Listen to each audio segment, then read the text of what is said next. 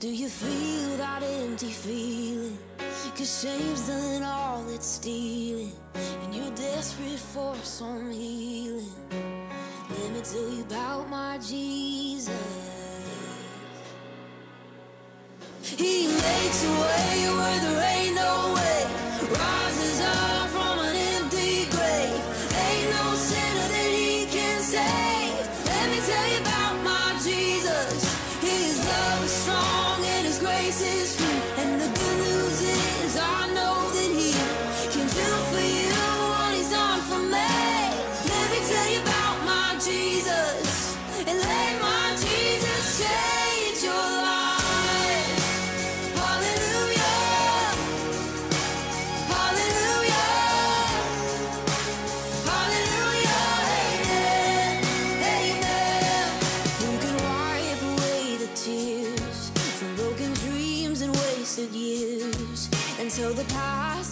disappear? Oh, let me tell you about my Jesus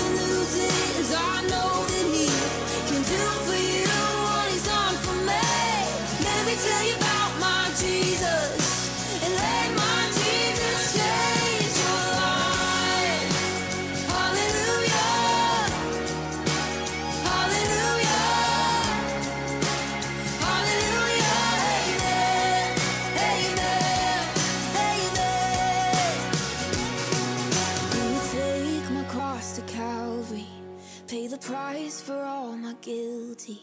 Who would care that much about me? Let me tell you about my Jesus. Oh. He makes a way where there ain't no way. Rises up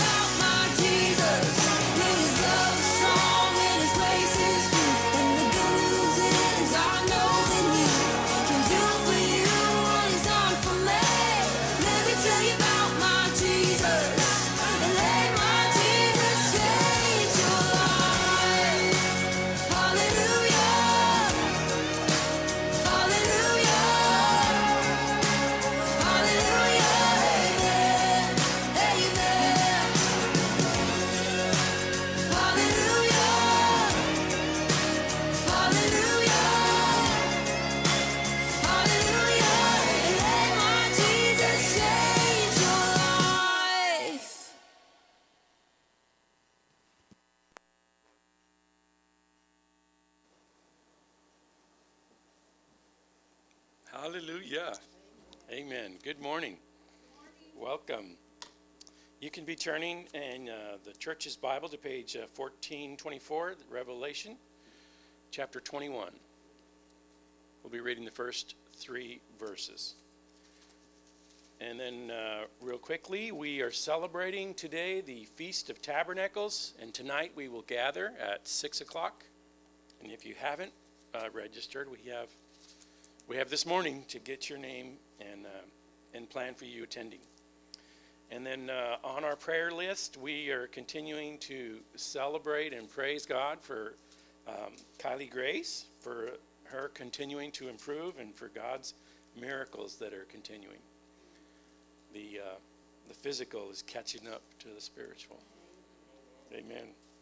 And thank you for praying for uh, my dad. I talked to him uh, just the other day just a blessing to hear his voice. He um, continues to get slower and weaker, my sister says, but he is very much still here. And we are continuing to pray, please, for Raul Jr., for uh, Lee Martin, and then for others I'm sure that need uh, God's touch, need his healing. Susan.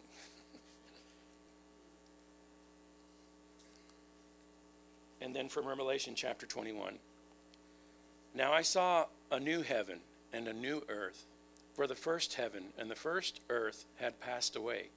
Also there was no more sea. Then I, John, saw the holy city, New Jerusalem, coming down out of heaven from God, prepared as a bride adorned for her husband. And I heard a loud voice from heaven saying, Behold, the tabernacle of God is with men, and he will dwell with them and shall be his people, and they shall be his people. God himself will be with them and be their God. Let's pray. Father God, we are so thankful, Abba, Father, for your plans to have these holy days which we can celebrate together. And Father, we do celebrate and we do look forward to what you have uh, in mind for us. And today, the feast of uh, Sukkot, we look forward to dwelling with you, to tabernacling with you uh, for the rest of eternity. And as Father, as we live out the rest of our lives here, we are thankful for your presence with us. We're thankful that you hear our prayers.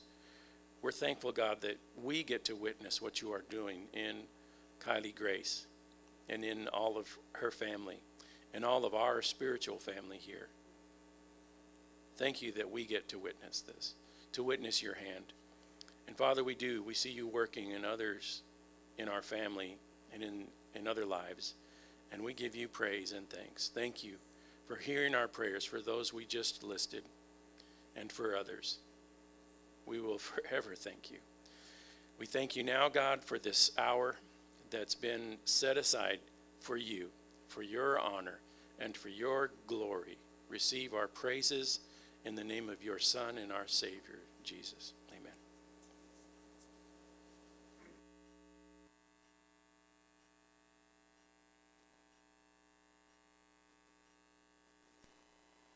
Leave it all behind.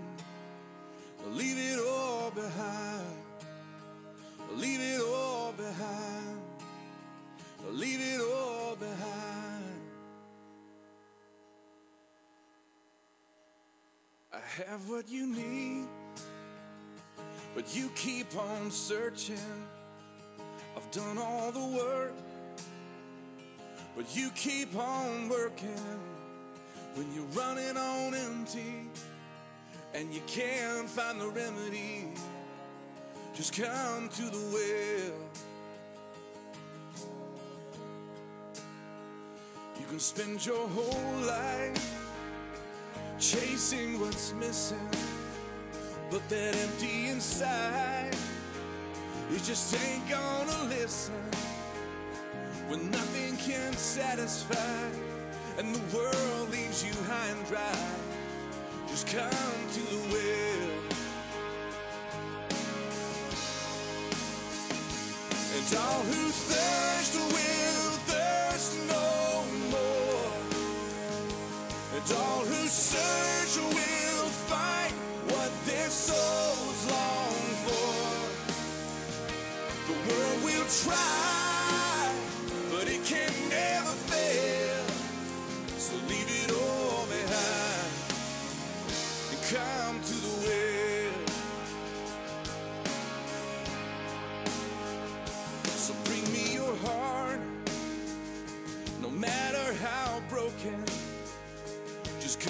you are. When your last prayer is spoken, just rest in my arms a while. You'll feel the change, my child when you come to the well. And all who thirst will thirst no more. And all who search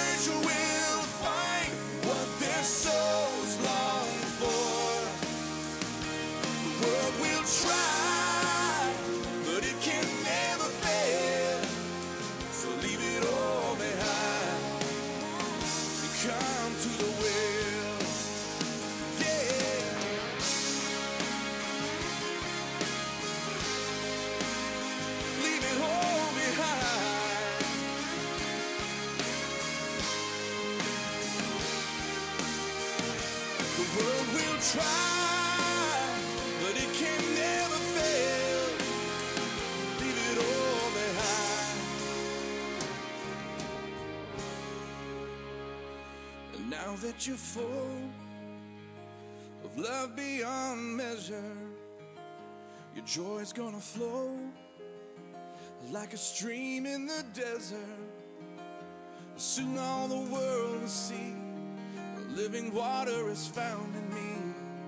Cause you come to the well. Yeah. It's all who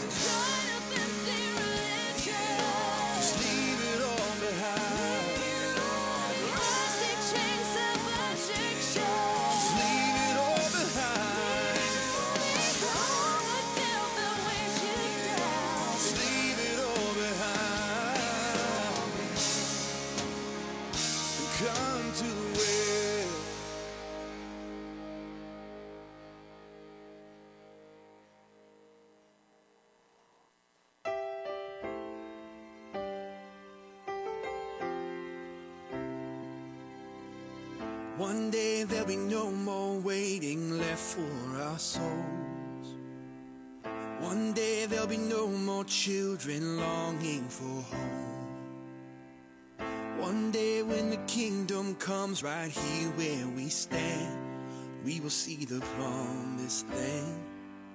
Mm. One day there'll be no more lives taken too soon. One day there'll be no more need for a hospital room. One day every tear that falls will be wiped by his hand. We will see the promised land. Mm.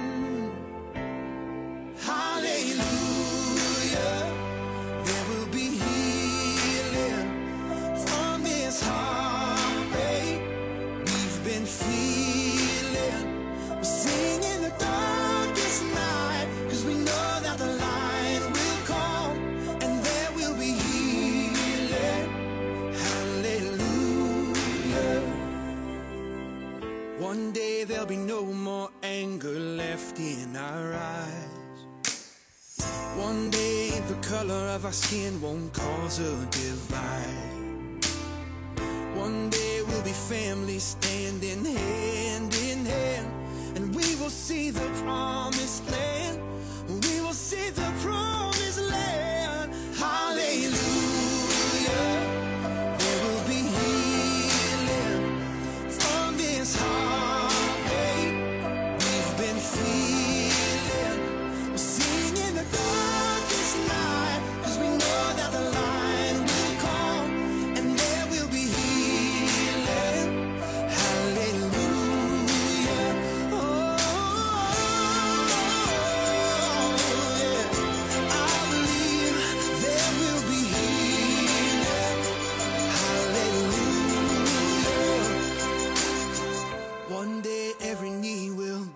Every tongue will confess.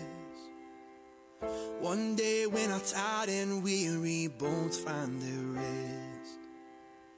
One day when the power of evil's brought to an end, we will see the promised land. We will see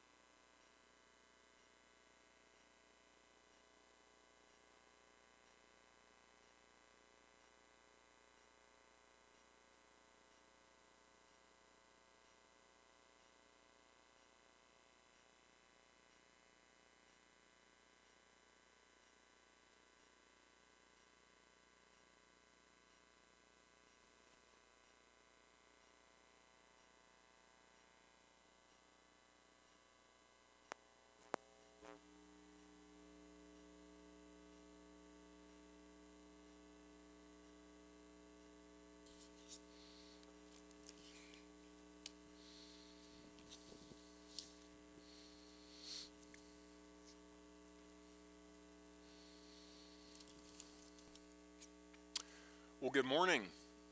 It is awesome to be with y'all. I am so excited to share in the Lord's Word today. Um, exactly as, as Joe has shared and as we've read in Scripture and Deborah has prayed, uh, we today will anticipate the Feast of Tabernacles that we'll celebrate together tonight. For the last few weeks, we have been studying about the fall feast about the feast that will be fulfilled by Jesus' second coming. The day of trumpets, the day of atonement, and finally, the Feast of Tabernacles. So tonight at sundown, we will gather here together and we will celebrate. We will, we will feast together. We will eat together. We will read scripture and we will rejoice, for this is a day that the Lord has made and a day that the Lord has commanded. So, this week, as I've been studying for this feast, um, the Lord has drawn me some to some new understanding of of what this booth symbolizes and what this shelter means that He commanded the Israelites to dwell in for 40 years. And so, I want to share with you um, three different shelters that Scripture mentions in the Old Testament there are great distinctions between them that are, are kind of buried into the background of the Old Testament and of the language of Hebrew. And each of them will have great significance for understanding why the Lord had called the Israelites to dwell in this type of shelter. So, the first shelter is what we would call a tent. It is what is commonly translated in our English Old Testament as a tent. It is pronounced in Hebrew ohel. And this word can be understood as a tent, a camp, a dwelling, an enclosure, a home, or even a tabernacle. And this is the word that is used most commonly for a shelter in the Old Testament. It is used 345 times. And, and that number will be important here in a few minutes. And the meaning of an ohel, and I say that because when we hear tent, yes, it, if you want to spell it, it's O H E L. When we hear tent, we imagine what we might buy at Academy, right? Poles and nylon, zippers and pouches.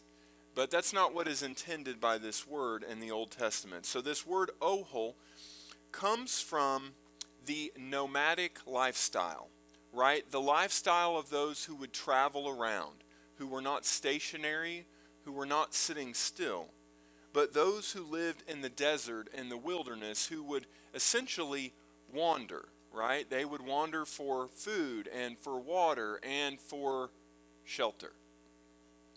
Abraham, Isaac, and Jacob were nomads because they lived in tents and they traveled from location to location. So turn with me to Genesis chapter 12 in the church's Bible on page 12. Genesis chapter 12. The church's Bible, page 12.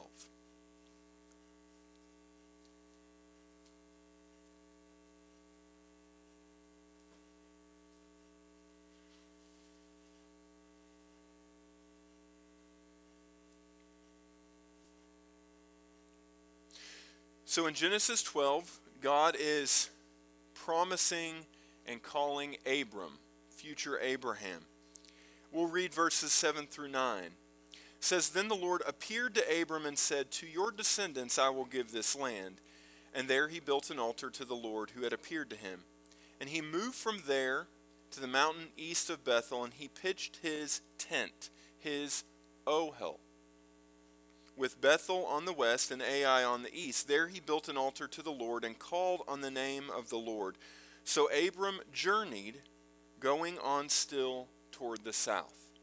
So this is the word that we're talking about. It's used here for Abram. It's used in, uh, like we said, some 345 other times in Scripture to talk about a temporary dwelling place.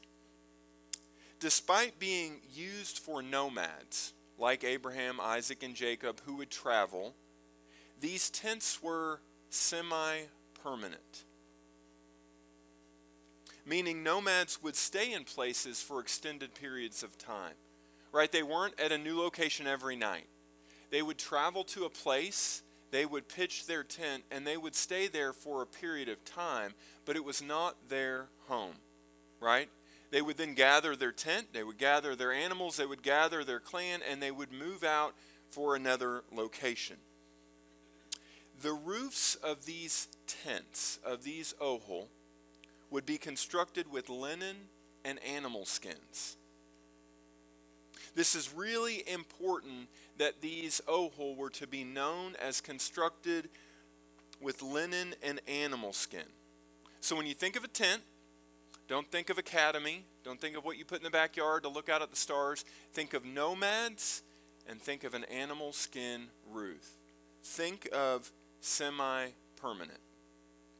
So, the second shelter we're going to talk about is the tabernacle. Pronounced in Hebrew, if you like this, is Mishkan.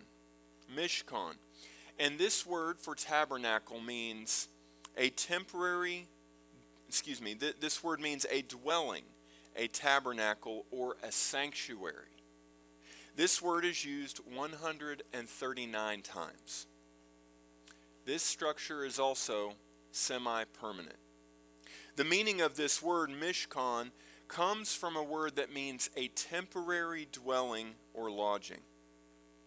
This is the word God used to describe the temporary lodging of Him and His glory among His people in the tabernacle.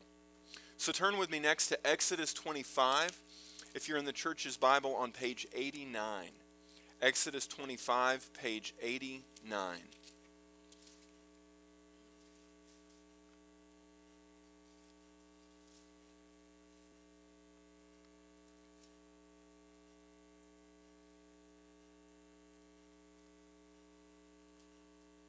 So in Exodus 25, the Lord is talking to the Israelites and he's telling them that they are to construct a place for him to reside, for his spirit to dwell among them.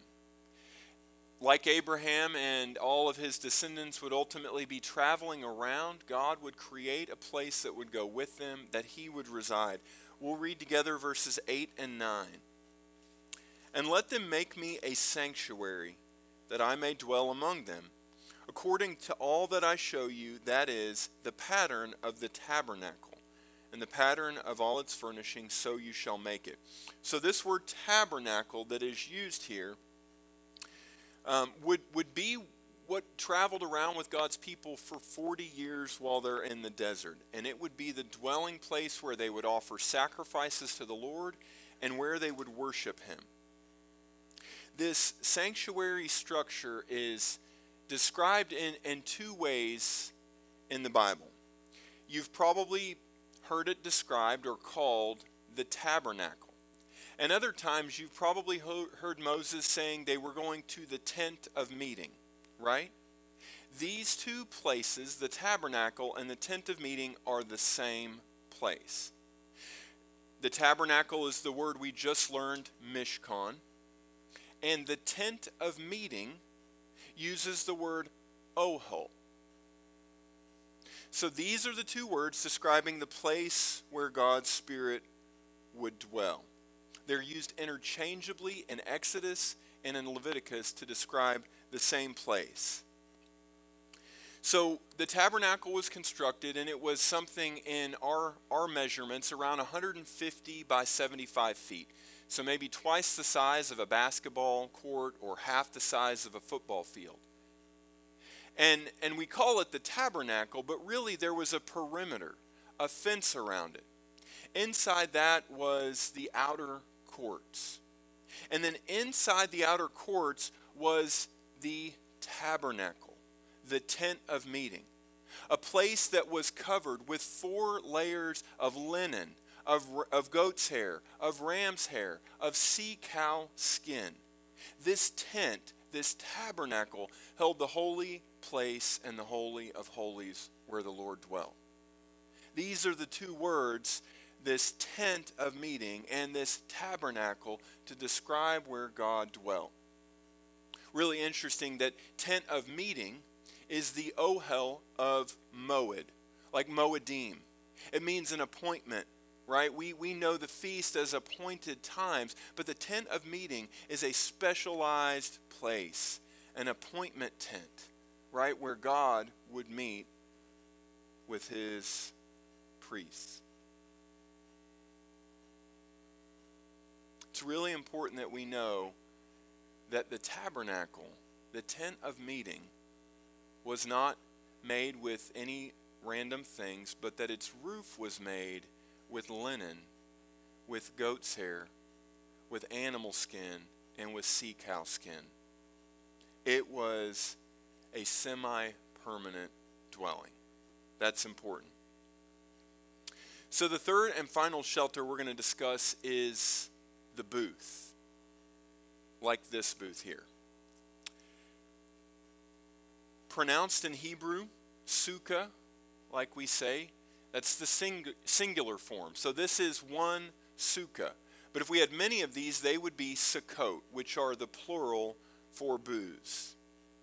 And this word can be understood as a thicket. If you think about uh, gathered things from a forest, lots of trees and branches are a thicket.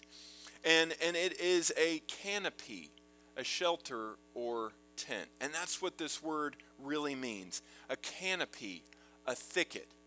It does mean tent, but it gets its understanding from the things that are used to construct it. It's not just timber, it is a thicket of vegetation. This word is used least common of all of the shelters in the Old Testament.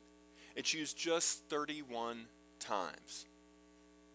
See, this is important because we should see that, that we began talking about the tent that's used over 400 times and the tabernacle that's used just 130 something times to the booth that's used just 30 times. The meaning of a booth or a sukkah is a harvester's temporary shelter. It was a shelter that would be made by farmers during harvest time. Was made only really during a certain time of year when the farmers were there finishing the harvest. They didn't want to leave at night, they didn't want to leave their precious fields, so they would stay there nearby and they would build this booth, a temporary structure that was made with the things from the harvest. It wasn't just gathered from anywhere, but it was gathered from the things that they were harvesting. So the booth was a makeshift structure, and it was roofed with the vegetation that they had on hand. This booth is distinguished from the first two shelters the tent and the tabernacle that were semi permanent, that were layered with animal skins, right? This is a completely different type of structure. It may appear the same on the sides, it may have some timber, it may have some wood, it may have some strong things to hold it together, but its covering, its roof, was made with vegetation. It was made with what was provided and available. It's with these understandings in mind that we turn now to Leviticus 23 to read of the Lord's feast. Leviticus 23, um, page 140.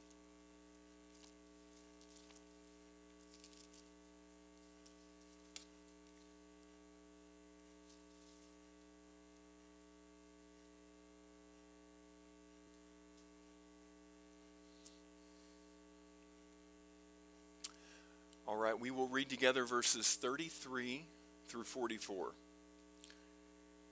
Then the Lord spoke to Moses, saying, Speak to the children of Israel, saying, The fifteenth day of the seventh month shall be the feast of tabernacles for seven days to the Lord. On the first day there shall be a holy convocation, you shall do no customary work on it. For seven days you shall offer an offering made by fire to the Lord. On the eighth day you shall have a holy convocation and you shall offer an offering made by fire to the Lord. It is a sacred assembly, and you shall do no customary work on it. These are the feasts of the Lord, which you shall pro- proclaim to be holy convocations, to offer an offering made by fire to the Lord, a burnt offering and a grain offering, a sacrifice and drink offerings, everything on its day. Besides the Sabbaths of the Lord, besides your gifts, besides your vows, and besides all of your free will offerings which you give to the Lord, also on the fifteenth day of the seventh month, when you have gathered in the fruit of the land, you shall keep the feast of the Lord for seven days. On the first day there shall be a day of Sabbath rest, and on the eighth day a day of Sabbath rest. And you shall take for yourselves on the first day the fruit of beautiful trees, branches of palm trees, the boughs of leafy trees, and willows of the brook and you shall rejoice before the Lord your God for seven days. You shall keep it as a feast to the Lord for seven days in the year. It shall be a statute forever in your generations. You shall celebrate it in the seventh month. You shall dwell in booths for seven days. All who are native Israelites shall dwell in booths, that your generations may know that I made the, made the children of Israel dwell in booths when I brought them from the land of Egypt. I am the Lord your God. So Moses declared to the children of Israel the feast of the Lord. So God gives instructions for celebrating the Feast of Tabernacles. It is to be celebrated each year on the 15th day of the seventh month for seven days. And like all of God's feasts, it begins with a holy convocation, a Sabbath day set aside from work and from other activities to worship the Lord. The Feast of Tabernacles includes four aspects offerings and sacrifices, the gathering of foliage, rejoicing, and building of booths. So we read about the offerings and the sacrifices that were, were done in, in verse 37. It says, Everything on its day the Lord gave instructions for these things. And then we read that we're to gather four pieces of foliage. The feast revolved around the fall harvest. We've just kind of studied about booths, but the booth is really a very distinct thing even before we come to this feast. This idea of the booth for farmers existed. So on this feast day, um, they were to gather four different types of vegetation fruit of beautiful trees, branches of leafy palm trees, boughs of leafy trees, and willows of the brook. The next thing is that this was a great day of rejoicing. In fact, the Feast of Tabernacles is the only feast where we're commanded to rejoice.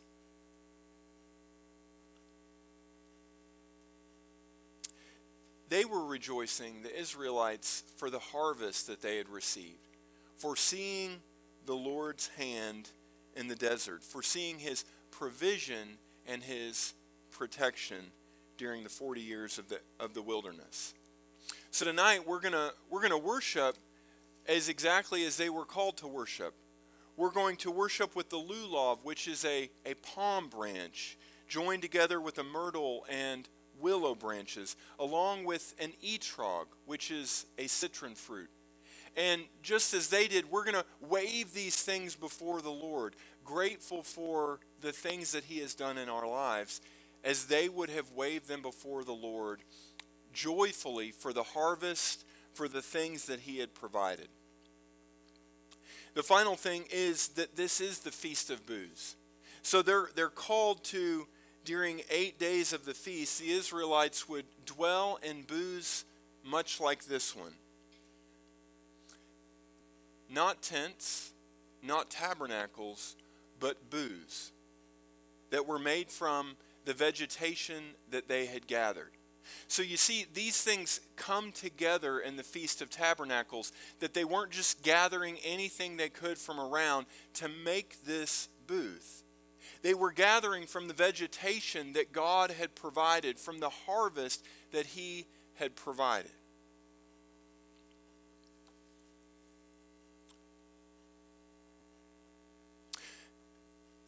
The thing is, is that often our, our English Bibles, they do the best they can to convey the understanding for the words thousands of years ago.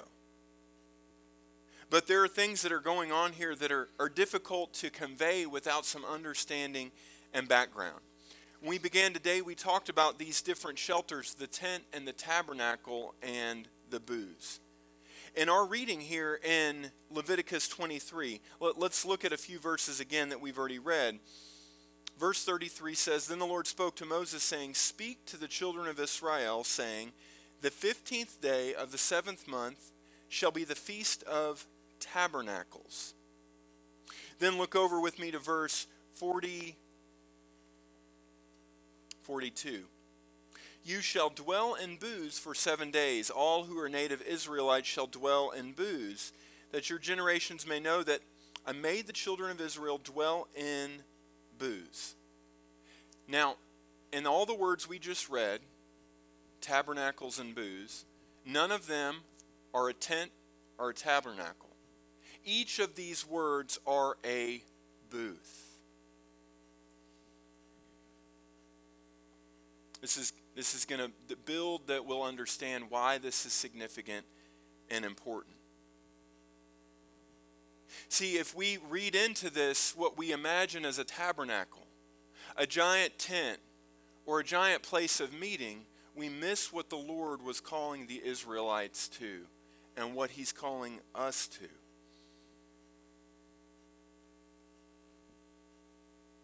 Instead, both of these verses imagine the thicket, the canopy, the temporary shelter of a farmer.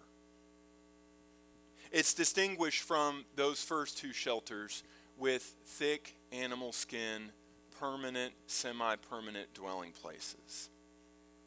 You see, I believe that the Israelites fully understood the imagery, the symbolism, the meaning that the Lord was calling them to dwell in these booths that is easy for us to miss because we dwell in permanent places, don't we? There's a few points that I know the Lord wants us to see. The first thing is here, look with me in verse 43. It says that He made them to dwell. He says in verse 43 that your generations may know that I made the children of Israel dwell in booths when I brought them out of the land of Egypt. I am the Lord your God.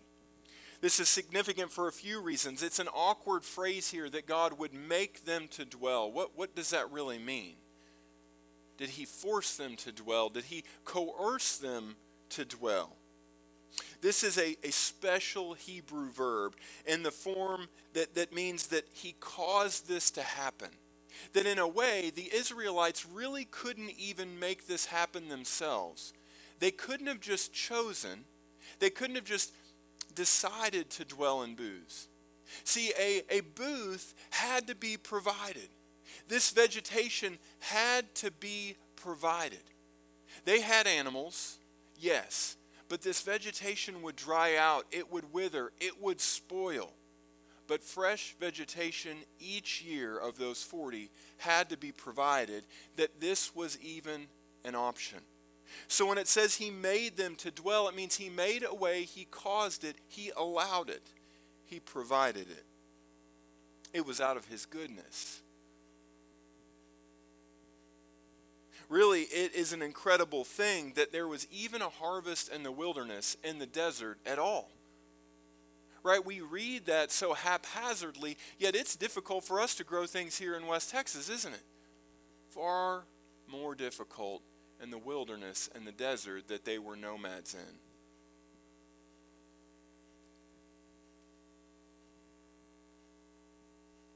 See, this booth was the result of the harvest. Secondly, God brought this about God caused it to be in a way that they would live in booths, in these temporary structures. See, God was leading them to the promised land, right from the very beginning word that we read about tent with Abram. From that point forward, God was calling his people to his promised land. Abraham was even scouting it right then. He was in Canaan, right? But, but God's journey was to lead his people to the promised land. But because of their own issues, their own rebellion, it took a really long time and a really long route, didn't it? 40 years worth, many miles. God's mercy was to supply this need even in their stuff. his provision was to provide this booth and this direction, even in their wandering. You see, they weren't supposed to be dwelling in these semi permanent tents or tabernacles, were they? It wasn't God's plan that they would take up a home in the wilderness. They weren't settlers in the wilderness. Instead, they were sojourners. They were supposed to be on a journey. So, in the same way that they ate their Passover meal with their belts on their waist, with their sandals on their feet, with their staff in their hands, they were to be ready to move out. You don't move out with a semi permanent tent, do you? No. You move out and you leave these sukkahs behind because the Lord is going to provide what you need along the way. They were ready to be ready to go as the Lord directed. They were going to the promised land. So it is with us. We're not to be settlers in the wilderness, are we? We're to be ready to leave any place, both physical and spiritual, that the Lord calls us to. In 1 Peter 2, Peter says, Beloved, I beg you as sojourners and pilgrims, abstain from fleshly lusts which war against the soul. We are called, like the Israelites, as booth dwellers and pilgrims. A pilgrim isn't a drifter, a pilgrim has a goal. A pilgrim is one that leaves their home like Abraham in search of a specific place. The next thing is that these booths were not permanent so easy to say that and to see that this isn't a permanent place that we'd want to reside, but that's what this communicated to the people. That's what God was communicating when He said, You're to dwell in these booths. The very nature of these words, tent, tabernacle, and booth, are so much more expressive than we can imagine. booths are just temporary. God was leading them to the promised land, and staying in tents would have only slowed their journey. Hear that. Staying in tents would have only slowed their journey.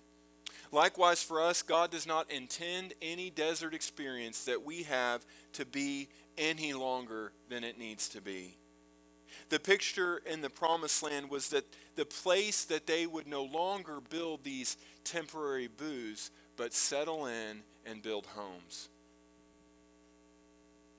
As we imagine the day when God will tabernacle with us, we imagine the promised land where we will no longer be in temporary places, but we will dwell with Him permanently.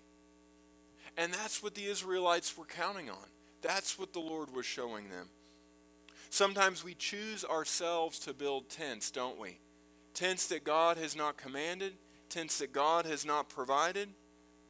God's heart is for us to dwell not not permanently here, but temporarily. So the booths served as a reminder of what God did, as a reminder of God's provision. As Deborah would say, as breadcrumbs they were a means to an end, God's end. Final point I want to make is that God's presence was never meant to be, excuse me, it was meant to be permanent. Even though the tabernacle was mobile, God's presence was not to be temporary. There is a difference between mobile and immobile and semi permanent and permanent. The tabernacle was such an amazing picture of God's grace that side by side with the Israelites, as they were being led by a pillar of fire and a cloud for covering, this tabernacle, this place that said God is with us, would go with them. That each time they stopped, that this tabernacle would be set up to say, God's presence is here. We are the Israelites. We are foolish at times. We will build golden calves and we will go after other gods and we will make mistakes because we, we don't yet see the fullness of what God intends. But His desire is to dwell with us and offer an opportunity for sacrifice and worship to be cleansed and made right. Turn back with me to Exodus 25 on page 89. Exodus 25, page 89.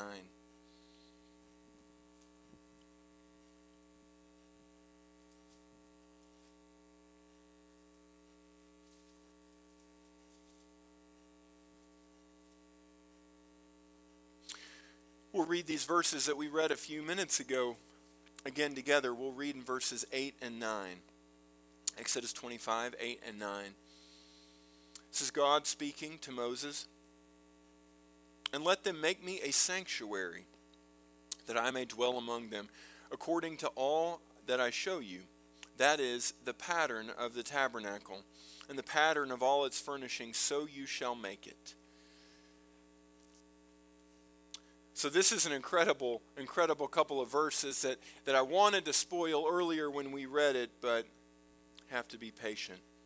The first thing that we read in verse 8 is that it is to be a sanctuary. God is describing the type of dwelling place that this would be. The word for, for sanctuary comes from kadosh. It comes from holy. It means that this is a place that is set apart, that is holy, that is distinct from all other places. That's the type of place that this is. Then he says, also in verse 8, that I may dwell among them. This word here for dwell is shakan. And this word is different from the word that we, we read that the Israelites dwelled in booths. Uses a very different word for dwell for when the Israelites, for when mankind, for when we dwell in a place. This uses the word shakan for how God will dwell. And then it says in verse 9, according to all that I show you, that is the pattern of the tabernacle. This word tabernacle, we, we said means mishkan. And I realize these words are really, uh, I'm, not a, I'm not sure how meaningful they are to hear, but what I want you to know is that in Hebrew, the, the, the, the nouns derive their meaning from verbs. So when it says God is going to dwell, it says shakan. And that word, and the next word, tabernacle, mishkan, comes from shakan. See, the tabernacle, the place, the sanctuary gets its meaning from who's dwelling there. The tabernacle is a dwelling place amplified. There is no tabernacle without God dwelling. The tabernacle, the word doesn't mean several walls. It doesn't mean a holy place or a holy of holies. It means a place that God has designed that comes from God dwelling there.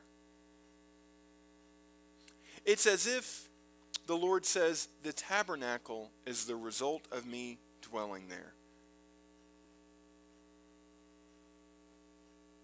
And it has always been God's intention to dwell with us. Always.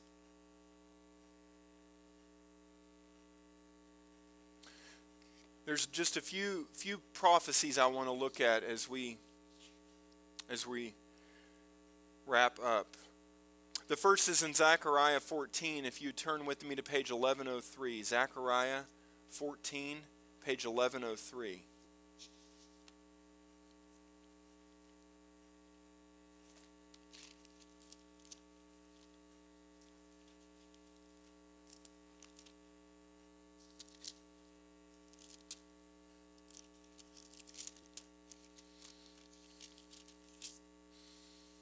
See, like us, each year that we celebrate the feast, we, we understand new things from the Lord. For hundreds of years, this feast was being celebrated by the Israelites. There were times where they were not as strong, where they were in captivity in Babylon. times where prophets write that as they returned to the Lord, they were strengthened by the feast and, and read of the law, and, and, and things kind of grew in their understanding of what this feast meant. But this feast, imagine the day where God's Spirit would more permanently dwell with his people.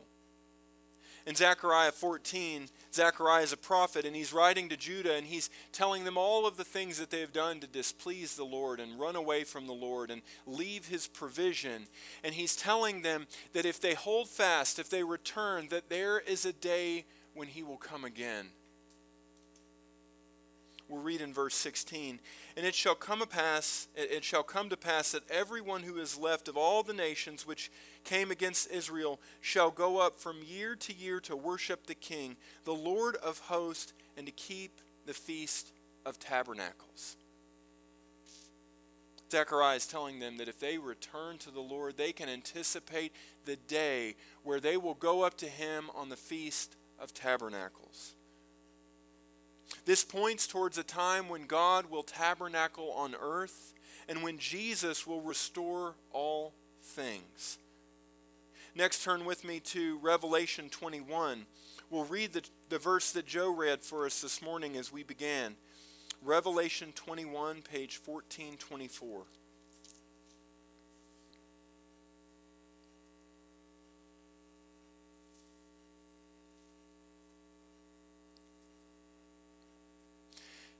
In the revelation to John, John is allowed to see many great things that God will do when he comes again. We get excited about things that we envision like mansions and streets made of gold and other things that really really kind of distill what God's purpose is for us. Among the greatest things that will occur when Jesus returns when sin, when death, when the enemy are abolished, is that he will dwell with us. That our sin will be extinguished. That the authority of the enemy in our lives will be no more. We'll read just verse 3.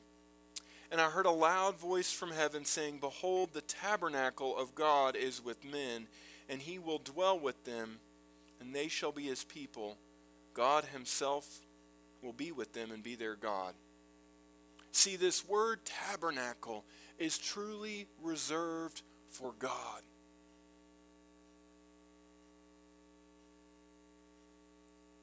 We are to dwell in booths. We are to dwell in booths and follow the Lord. And one day, He will dwell and he will tabernacle with men like Jesus did. We misunderstand this feast and we make a place for ourselves that's not right. We miss images that make plain our sin and our wandering. They make simple the way that we want. But understood, we can truly await dwelling with the Most High God as I've studied this week, the Lord has made so apparent to me the difference between what is common and what is set apart. What was common in the Old Testament and what is common today is for man to dwell in tents they've made themselves. But what God has set apart are booths for his journey. What is common has a covering and a protection that is made by man. But what God has set apart has been provided by his harvest. We cannot live in two different places. God is calling each of us to leave the things that are common for the things that are set apart for his purpose. Tonight is no common night. Sundown is God's appointed time, His feast, His memorial, His holy convocation, His appointment. And He t- desires to draw us to Himself to celebrate all that He has done. May it be so.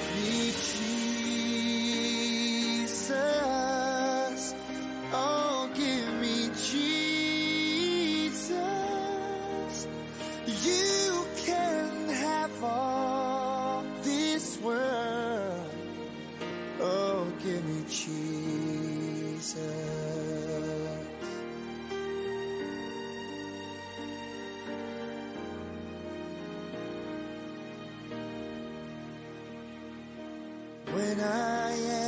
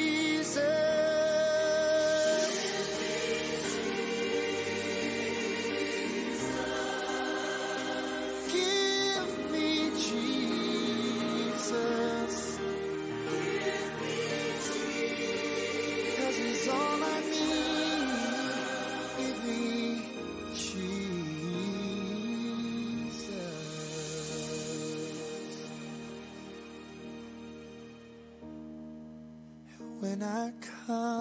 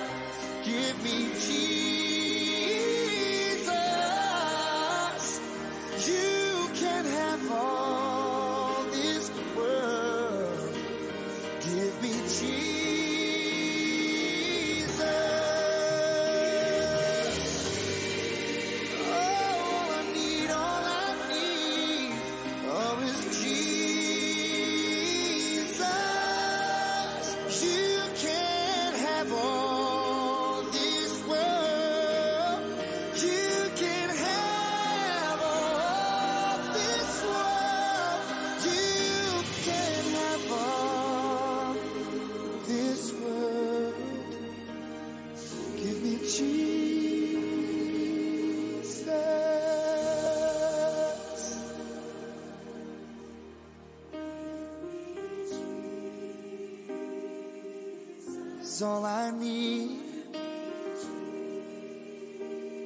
Oh, it's all I need.